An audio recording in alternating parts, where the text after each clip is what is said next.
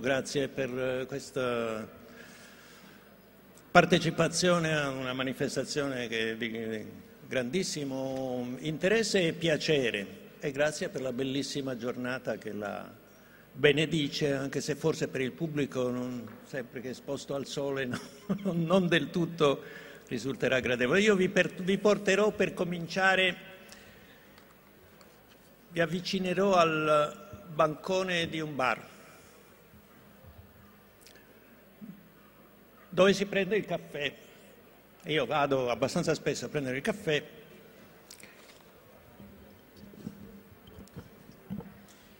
E mi trovo, in qualcuno sì, in qualcuno no, ma quando c'è lo leggo con curiosità di fronte a un cartello che penzola che dice munirsi dello scontrino prima della consumazione. Non so se da voi si usi, qualcuno lo fa.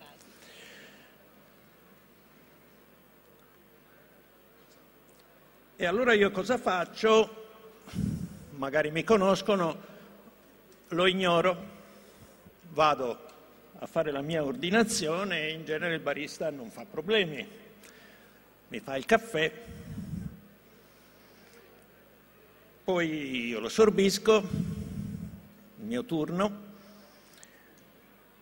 e vado a saldare il conto, 90 centesimi, un euro, so, a Siena è un euro, eh? una cosa... Forse due se ho preso una brioche. Sono passati 5 minuti, 7 minuti, 8 minuti, non lo so, qualche minuto è passato. Da quando io ho presentato la mia ordinazione fino a quando ho versato alla cassa quello che è il dovuto. E però in questo intervallo non mi, sono, non mi sono reso conto, nessuno si rende conto, non ci pensiamo. Abbiamo vissuto un periodo, c'è stato un periodo, una pausa di vuoto, di incertezza. Una terra di nessuno, una terra a rischio per la merce, per il venditore, per lo scambio. Poteva succedere qualunque cosa. O io me ne vado senza pagare perché sono uno che imbroglia, oppure il caffè non mi piace, mi rifiuto di berlo, se lo tenga non voglio pagarlo, magari poi entro in una discussione, chissà che succede, comunque un, una fase di incertezza. Oppure magari è arrivato qualcuno e l'ha pagato per me, non lo sapevo, mi ha detto paghi per il caffè di quel signore, a Napoli si fa, il famoso... Eh? Anche qui. Anche qui. No, ma a Napoli c'è il caffè sospeso, cioè quello che arriva e, e, e fa un dono senza destinatario. Si paga un caffè, prendo il mio caffè, ne pago un altro e per chi è? Qualcuno che poi arriverà, non si sa chi è. Magari uno che si pensa non ha i soldi per pagarsi un caffè, che sia improbabile, se comunque è un atto di cortesia anonima. D'accordo? In quel periodo in quell'intervallo, proprio quando io sto consumando il bene che motiva la mia presenza lì e che fa del gestore quello che è, il barista, e allora tutto si trova in uno stato di margine. Avrei dovuto corrispondere il prezzo come mi avvertiva il cartello. Però quella che vale è una specie di garanzia tacita di credito senza problemi e di fiducia, fiducia che non ha un gran bisogno di essere determinata, anche perché sarebbe abbastanza... È un piccolo fatto, un elemento microscopico, una situazione microscopica, inavvertita perché non ce ne rendiamo conto e non interessa neanche tanto rendersene conto che però ci aiuta a scrutare eh, in questo microevento un sistema collaudato di esercizio del debito e del credito. E riconoscere la naturalezza, l'ordinarietà in ogni atto delle nostre relazioni materiali di acquisto, consumo impegno nel fare la spesa, nel prendere un treno, nel sedersi alla bottega del barbiere, per chi lo fa ancora, non possiamo fare a meno di vivere questo minuscolo e non più percettibile dramma del passare attraverso la soglia liminale che separa il passato dal futuro. Il bene richiesto e desiderato dal bene fatto proprio e consumato e con questo l'impegno, impegno. Noi mettiamo la nostra persona in pegno. Quando andiamo a fare benzina al distributore, per esempio, il nostro stesso corpo, la nostra presenza, guarda, vedi bene che sono qui, ho versato la benzina nel serbatoio della mia macchina e certo ti corrisponderò il prezzo per intero del carburante. In qualche modo la mia stessa persona fa da pegno. E badate, non è sempre così, perché nel distributore automatico le posizioni si intervengono. Non vale che tu sia lì. Prima paghi e poi metti la benzina abbiamo talmente interiorizzato e automatizzato la catena di anticipo e posticipo, cioè il preliminare, il liminare il margine e il post-liminare, cioè il passaggio al compimento della transazione, che non ci rendiamo minimamente conto che in ognuno dei milioni di fatti che sono le transazioni attraversiamo ogni volta il non essere, il disequilibrio dello scambio. E qui una sorta di microfisica, non direi metafisica, che non è il mio mestiere, non... microfisica, una prova di microfisica del processo di produzione del debito e di esercizio di questo legame che senza il vuoto necessario, così ho intitolato questo primo pensiero, il vuoto necessario che attraversiamo tutti i giorni, non renderebbe possibile non solo lo scambio, ma l'esistenza stessa della nostra vita materiale e non materiale. I due momenti io offro io domando, due classiche figure della teoria del mercato, la domanda e l'offerta. Non solo però scandiscono le fasi di una sequenza di atti, si personificano, si personificano, cioè producono o pongono in essere figure distinte di attori, colui che richiede, è colui che dà. Il debitore, il creditore, diventano persone.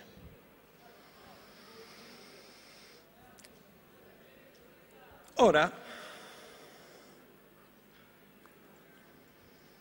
io credo che qui stiano un pochino, adesso c'è chi lo ha detto, anche degli economisti, si annidino, si affondino le radici dei parametri, delle caratteristiche fondamentali, anzi fondanti dell'agire interpersonale, agire economico, ma non solo. Categorie che ci spingono a interrogarci sulla natura stessa dei concetti primari dell'economico quando è inteso in senso strettamente disciplinare e quando è semplicemente economia della vita dell'esistenza. E prima di tutte il concetto fondamentale che sta alla base delle teorie economiche, della condotta economica, ma sta ugualmente alla base dell'esistenza vitale delle persone, e cioè il concetto di bene. Di bene. Di beni. Beni di valore commerciale, naturalmente, quelli che si comprano e si vendono, che si producono, si eh, prestano, si valutano, eccetera. ma anche quelli che non hanno questo o non sono fatti per passare attraverso questa catena di movimenti o di spostamenti, di dinamiche. Ci sono beni che noi diciamo di valore incalcolabile, refrattari alla classificazione economica stretta, come i sentimenti, gli stili, i gusti, la libertà, la bellezza. Che valore hanno queste cose? come si possono ponderare su un piano quantitativo. E sono cose che nella teoria economica finiscono per essere di ingombro, di non pertinenza, sono cose impertinenti, non ci riguardano. Se ci riguardano, se io riesco ad acquistare e vendere, si diceva prima, un sorriso, una porzione di bellezza nello sguardo, d'accordo? allora l'ho già trasformata e temerò subito beh, che questo pregio sia stato in qualche modo profanato. E un'altra questione, se un bene, sia esso commerciale oppure più impalpabile, come dicevamo,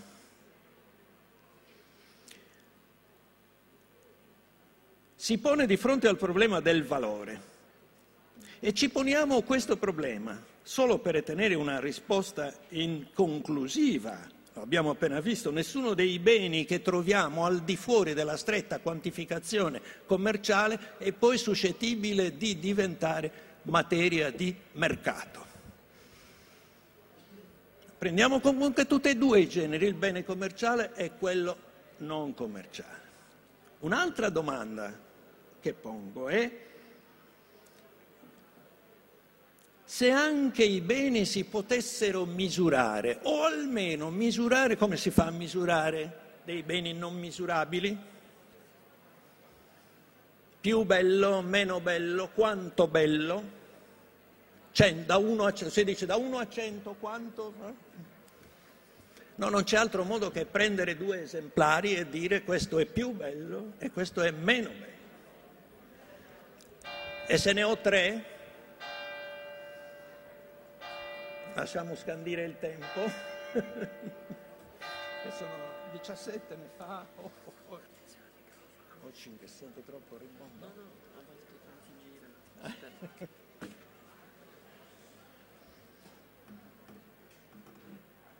Se, sia pure in questo modo indiretto, noi riusciamo comunque a fare una qualche ponderazione si faceva con le bilance una volta, no? Prendo i due piatti e ci metto in una, uno, e quando c'è l'equilibrio dico, beh, stanno allo stesso valore. Va bene, ma se questi sono i beni, se posso misurare i beni sia pure impropriamente, che cosa sono i mali? Un bene economico, d'accordo, ma non ci sono solo i beni economici. Che cos'è un male? Allora poniamo la domanda agli economisti, che cos'è un male in economia?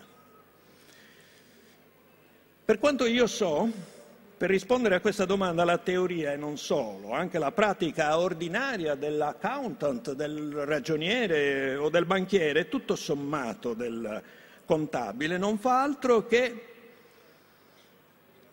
darmi una risposta algebrica cioè mettere tutto su un certo parametro, individuare lo zero e dire qui comincia il male, lo zero o sotto zero. Absenzia boni. Che cos'è il male? Mancanza di bene. Troppo semplice naturalmente, troppo lineare, troppo binario sì e no, bianco e nero, anzi blu e rosso. andare in rosso, andare nella zona di allarme, sprofondare nel negativo, il vuoto. È in queste tematiche che si aggira la questione del debito. Il vuoto da una parte come dimensione quotidiana delle nostre relazioni di prestazione, di transazione tra persona e persona, vuoto senza il quale non funziona niente. Se tu non aspetti a che io ti dia il corrispettivo, allora non possiamo neanche fare un minimo scambio. Se io prendo una cosa e tu me ne dai un'altra. E per far questo esigiamo che mentre io avanzi con la mia mano sinistra, poi con la destra ricevo quello che tu mi stai dando. Perfetto, abbiamo realizzato il, il, il più classico degli equilibri, ma l'economia muore. E anche la nostra relazione cessa, perché scusate, quando io andavo da ragazzino e mandava mia mamma a fare la, la spesa dalla signora che vendeva gli alimentari, mi diceva poi, beh vabbè, questa volta lo segni, lo segni sul quadernetto. Eh, perché ci si aspettava che comunque segna, risegna, poi a un certo punto paghi, ma... E quindi si aspetta. Ma se poi un giorno io arrivo e dico, beh, sa che c'è, adesso chiudiamo tutto il conto. No, non, non lasciamo, finisce tutto qui. Eh, allora è lei che si preoccupa. Ma come? Allora non verrai più a acquistare qui questi beni? Cessa la relazione?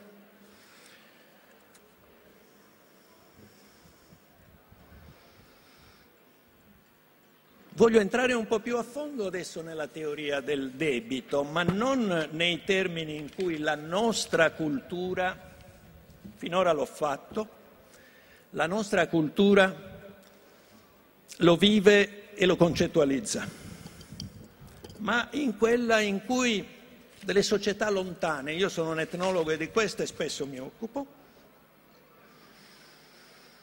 Bene, mi viene in mente l'esempio tra i più classici, forse anche quello tra i più diffusi, che è una teologia del debito. Nella cultura indiana, antica, hindu, dell'India antica e anche dell'India moderna, che ruota intorno alla nozione, al concetto, alla parola, che suonerà un po' cerco di scandirla, rna, rna o no, a seconda delle declinazioni, delle sonorità, delle pronunce nelle lingue neo-indiane.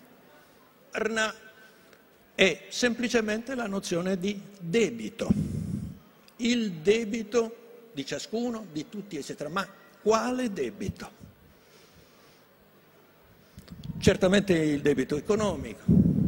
L'India è la patria del debito e dell'usura. E quindi questa dimensione del condurre la vita attraverso anticipazioni e poi corse per inseguire il pagamento a te, spesso a, tassi di interesse esagerati, impraticabili, eccetera, fa parte, del, perlomeno nella tradizione, oggi poi la modernizzazione per fortuna porta a un alleggerimento, un'attenuazione di queste cose, ma questa è una parte, è la dimensione quotidiana, la dimensione di esercizio della vita di questa provvedere a se stessi o farsi provvedere attraverso aiuti e anticipazioni, perché questa è la maniera in cui viene concettualizzato. Mi dai un aiuto.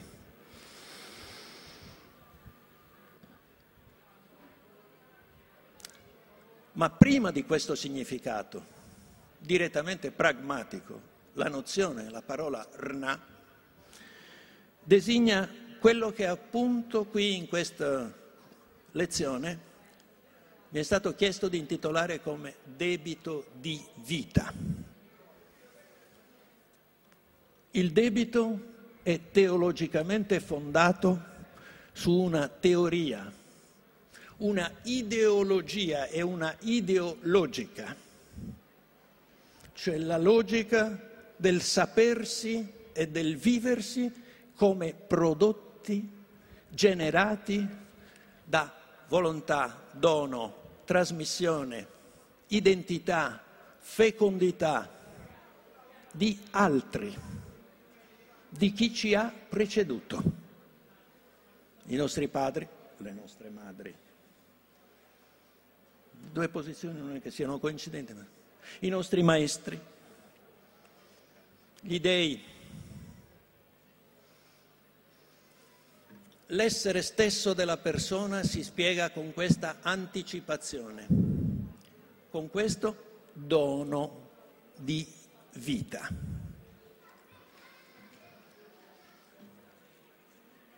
Tutto è dato, anticipato e creato in una catena vitale che proviene dal passato e fluisce di generazione in generazione. L'uomo dunque nasce nel debito, estremizzando io potrei dire l'uomo è debito. Bisognerebbe chiamare in causa Marcel Mauss, non possiamo farlo qui quest'oggi, è stato il grande autore che ha consegnato con un suo saggio celeberrimo, il saggio sul dono, una teoria di questa donazione. Io però voglio segnalare accanto alla nozione di dono, al fatto che si tratta di dono, una particolarità molto speciale che riguarda il dono di vita e che lo rende un po' un caso atipico, luminosamente atipico, problematicamente atipico rispetto a tutte le modalità di dono che normalmente noi, con facilità devo dire, e anche con piacere forse, con piacere morale,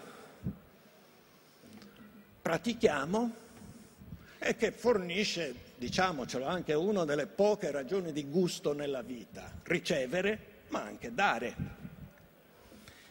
Se non che, nel caso di cui parliamo, la particolarità sta in questo specifico dettaglio che diventa primario in realtà.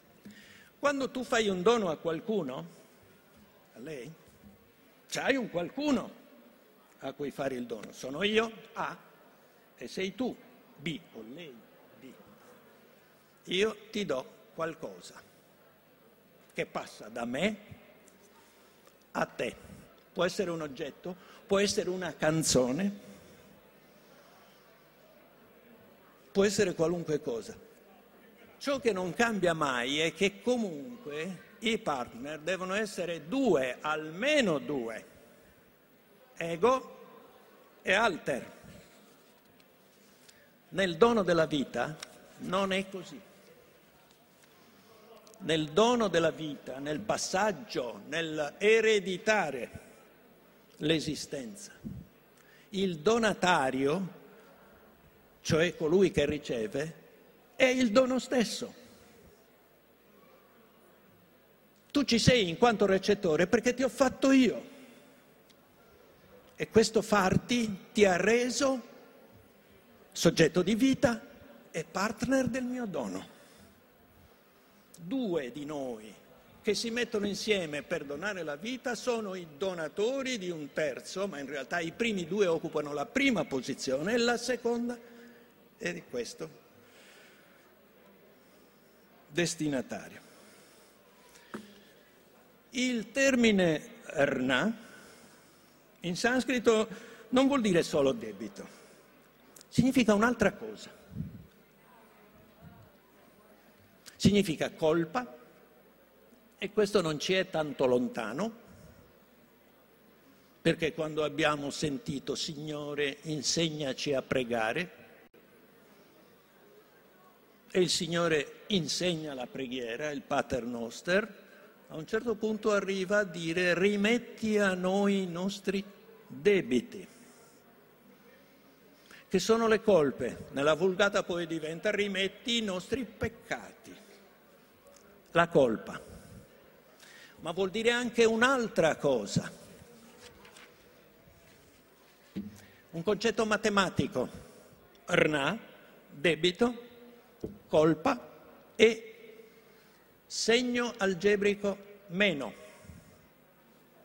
minus. RNA vuol dire meno, meno 0, 3 meno 0, RNA. Quindi una percezione formalizzata, non so se poi quantitativa, mi fermo qui perché l'algebra che io conosco non va oltre, molto, molto oltre questo elemento così eh, sommario. Colpa, vincolo e legame, nel debito, bondage,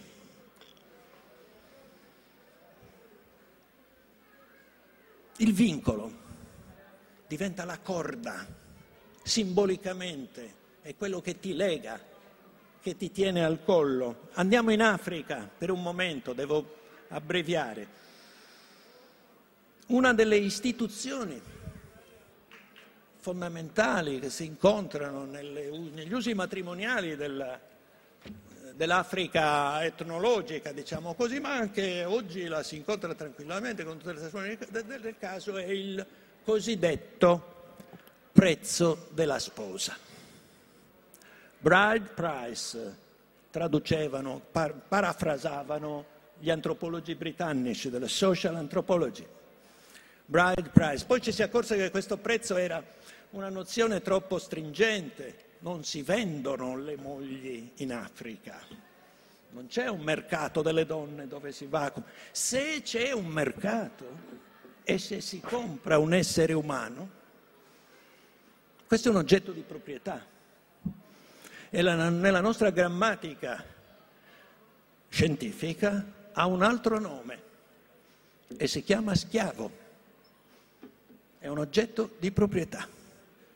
Ma precisamente tra lo schiavo per il quale si è pagato il prezzo dell'acquisto e il partner di matrimonio alla cui famiglia si è versato un compenso per riuscire a entrare nella condizione di coniuge, c'è una grande, fortissima differenza che di nuovo alimenta situazioni di debito e di bondage. Il prezzo pagato il prezzo razzeizzato, il compenso, diciamo meglio. La parola price poi fu abbandonata, recentemente non si usa più price, non è un mercato, è wealth, secondo me è diventato meno comprensibile, ma insomma significa ricchezza, la bride wealth, ricchezza della sposa, insomma una maniera per edulcorare la faccenda, d'accordo?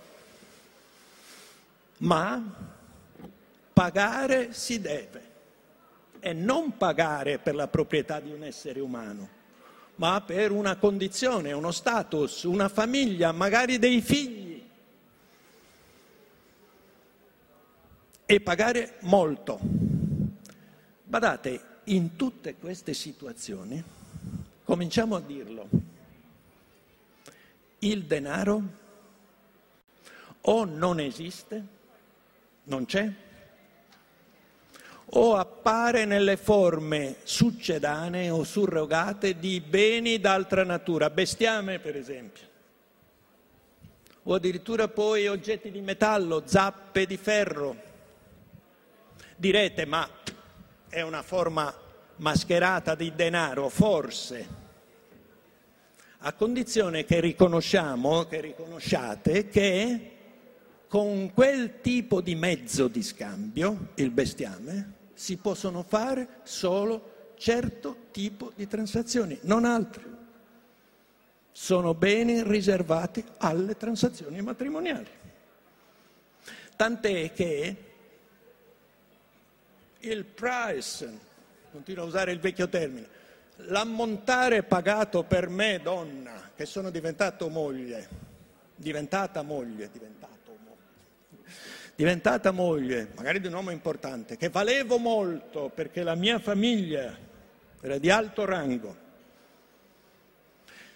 il denaro che è stato pagato e che è venuto alla mia famiglia, d'accordo? Io sono diventato la sposa di un uomo magari ricco, d'accordo? Quel denaro servirà a mio fratello perché possa procurarsi una moglie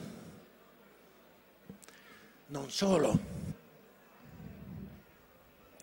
ma con questo io, donna che sono stato cespite di un capitale consistente perché è stato versato una quota sostanziosa di ricchezza, continuo ad esercitare sui dei diritti in qualche modo.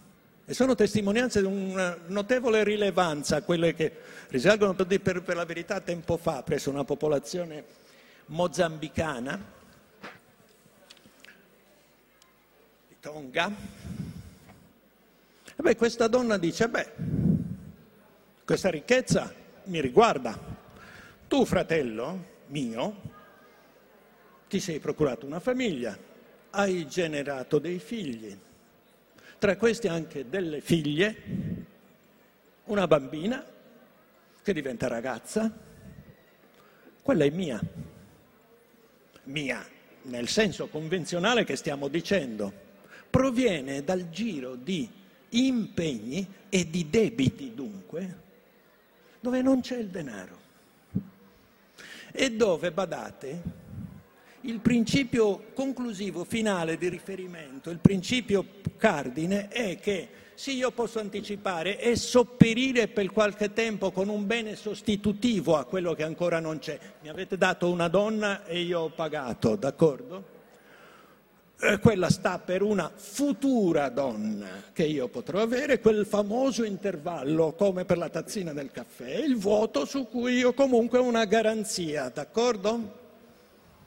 Bene, in questo passaggio il primo termine può rivalersi del principio che stavo per dire e che ora dico, che in fondo il valore di una cosa è qualitativo, una persona vale ton, tanto in voi se volete, ma in fondo una persona vale un'altra persona, una donna vale una donna.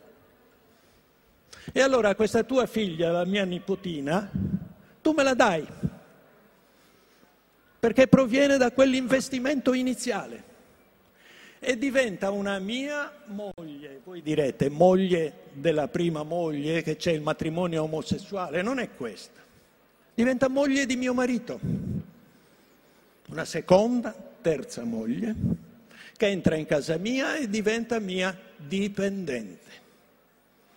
È una moglie acquisita che si immetterà, si schiererà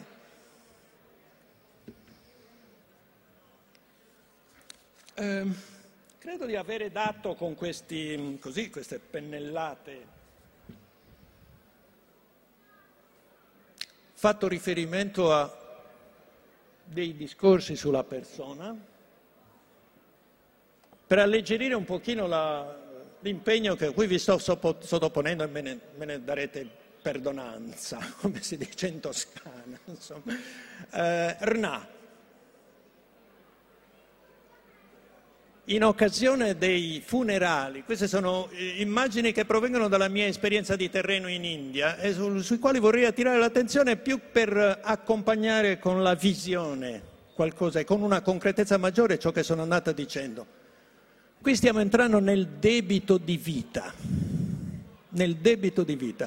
Sono i funerali di un contadino di casta Mahato, una casta appunto rurale, una zona del West Bengal, che si svolgono come costumanza in tutta l'India, per la verità, con la definizione di Sraddha.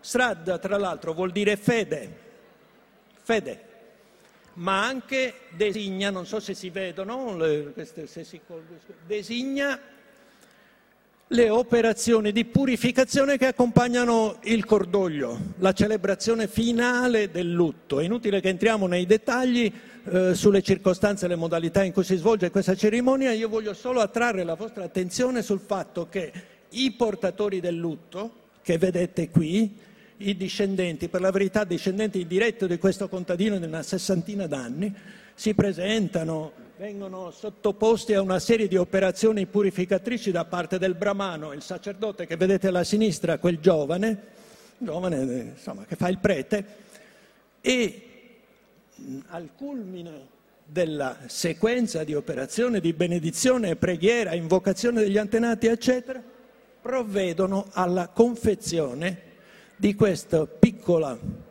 refezione per i morti che si chiama, si deposita, si sortisce poi la, alcune uh, palle di alimento, alimento particolarmente pregiato, pinda, si chiama pinda. E i discendenti che si riconoscono nel culto e che offrono questo pinda, pinda dan, dare, dan, dare, pinda, appartengono, riconoscono, affermano con questa simbolica eh, convergenza di, nel rituale la loro comune partecipazione parentale. Siamo tutti dello stesso pinda, vuol dire nutriamo lo stesso antenato. Perché? Come faccio a nutrire l'antenato? Come faccio a contraccambiare il debito? da cui tutti ci riconosciamo, si risale. Come si chiamava il vostro nonno? Il, no, non ci ricordiamo, ma allora eh, chi lo sa? Qualcuno, bisogna ricostruire la catena. Il prete fa anche questo, perché si rigenera in qualche modo nel pensiero, direbbe De Martino, questa storia di discendenza. E Pinda, o in bengalese Pindo, sta a dire vi offriamo il simbolo della nostra riconoscenza vi nutriamo. Non basterà certo questo a soddisfare l'aspettativa e a colmare lo squilibrio che si è creato. Voi restate in debito e magari con questo lo state riaffermando. E come si fa? Come si fa ad assolvere ai doveri del debito, al debito del debito? E non c'è che un modo il modo è quello di riprodurre il debito, di riprodurre debitori. Chi muore senza un figlio e un figlio maschio, attenzione, eh, entra in una condizione di grande sfortuna perché non ha qualcuno che genererà successori che restituiranno il culto che è dovuto all'antenato e con ciò in qualche modo replicheranno la catena dal quale io stesso sono venuto. Eh, devo accorciare notevolmente, ma mi riprometto di lasciare agli organizzatori un testo un po' più esteso. Ma voglio, prima di concludere, segnalare due altre cose.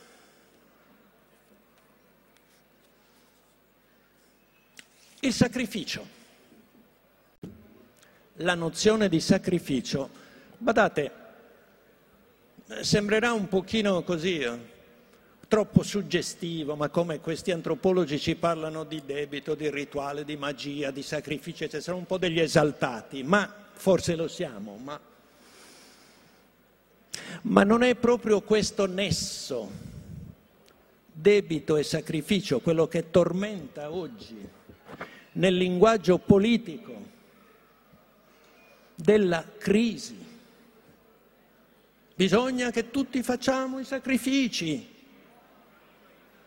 perché quel diavolaccio greco che ha, si è indebitato no, fino alla fine, questo popolo che ha eh, irresponsabile, sconsideratamente speso più di quello che poteva permettere, adesso deve fare i sacrifici. Perché sacrifici? Perché questa parola, che è essa pure carica di risonanze teologiche e simboliche, che diremmo del tutto inattuali, perché rientra? Perché ha un dominio così forte nella simbologia del nostro tempo e nell'etica del nostro tempo, nell'ethos del nostro tempo.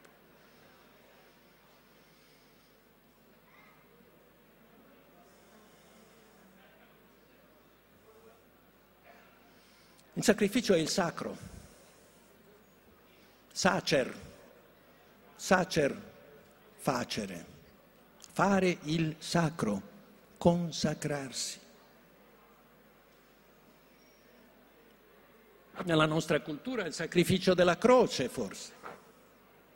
Per altri, in altre culture, per esempio in Polinesia, nella magistrale monografia che ci ha regalato Marshall Salins anni fa, è il sacrificio del dio Lono, il dio che ritorna, il dio di questa isola, Tahiti, dove il capitano Cook, arrivato a fare secondo lui la scoperta, poi resta incastrato perché lo prendono per il dio Lono. E il Diolono a un certo punto muore in questo giro. E così muore il capitano Cook, che viene fatto fuori. Voglio segnalare un'ultima coincidenza o convergenza. Abbiamo parlato del dono di vita, del sacrificio, eccetera.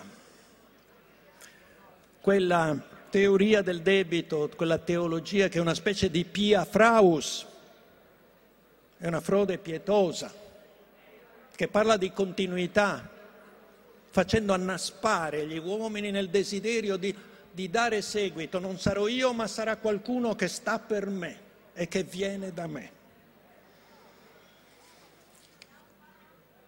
E l'ultima notazione che voglio fare è del tutto estrinseca perché riguarda una disciplina che non ha nulla a che fare con gli antropologi e forse con i filosofi, ma è la screditatissima, forse sconsacratissima disciplina o area disciplinare che si chiama della sociobiologia nome maledetto che non pronunciamo, parliamo di biologia sociale, che non significa proprio che si deve... Ebbene, in queste teorie l'altruismo è precisamente la teoria del sacrificio, che si concettualizza con una definizione estremamente moderna, tecnicamente sofisticata, economicamente illustre e si chiama parental investment, investimento parentale, cioè genitoriale. I genitori investono, non è più il dono, come vedete, è un investimento. Sì, ma investono su che cosa?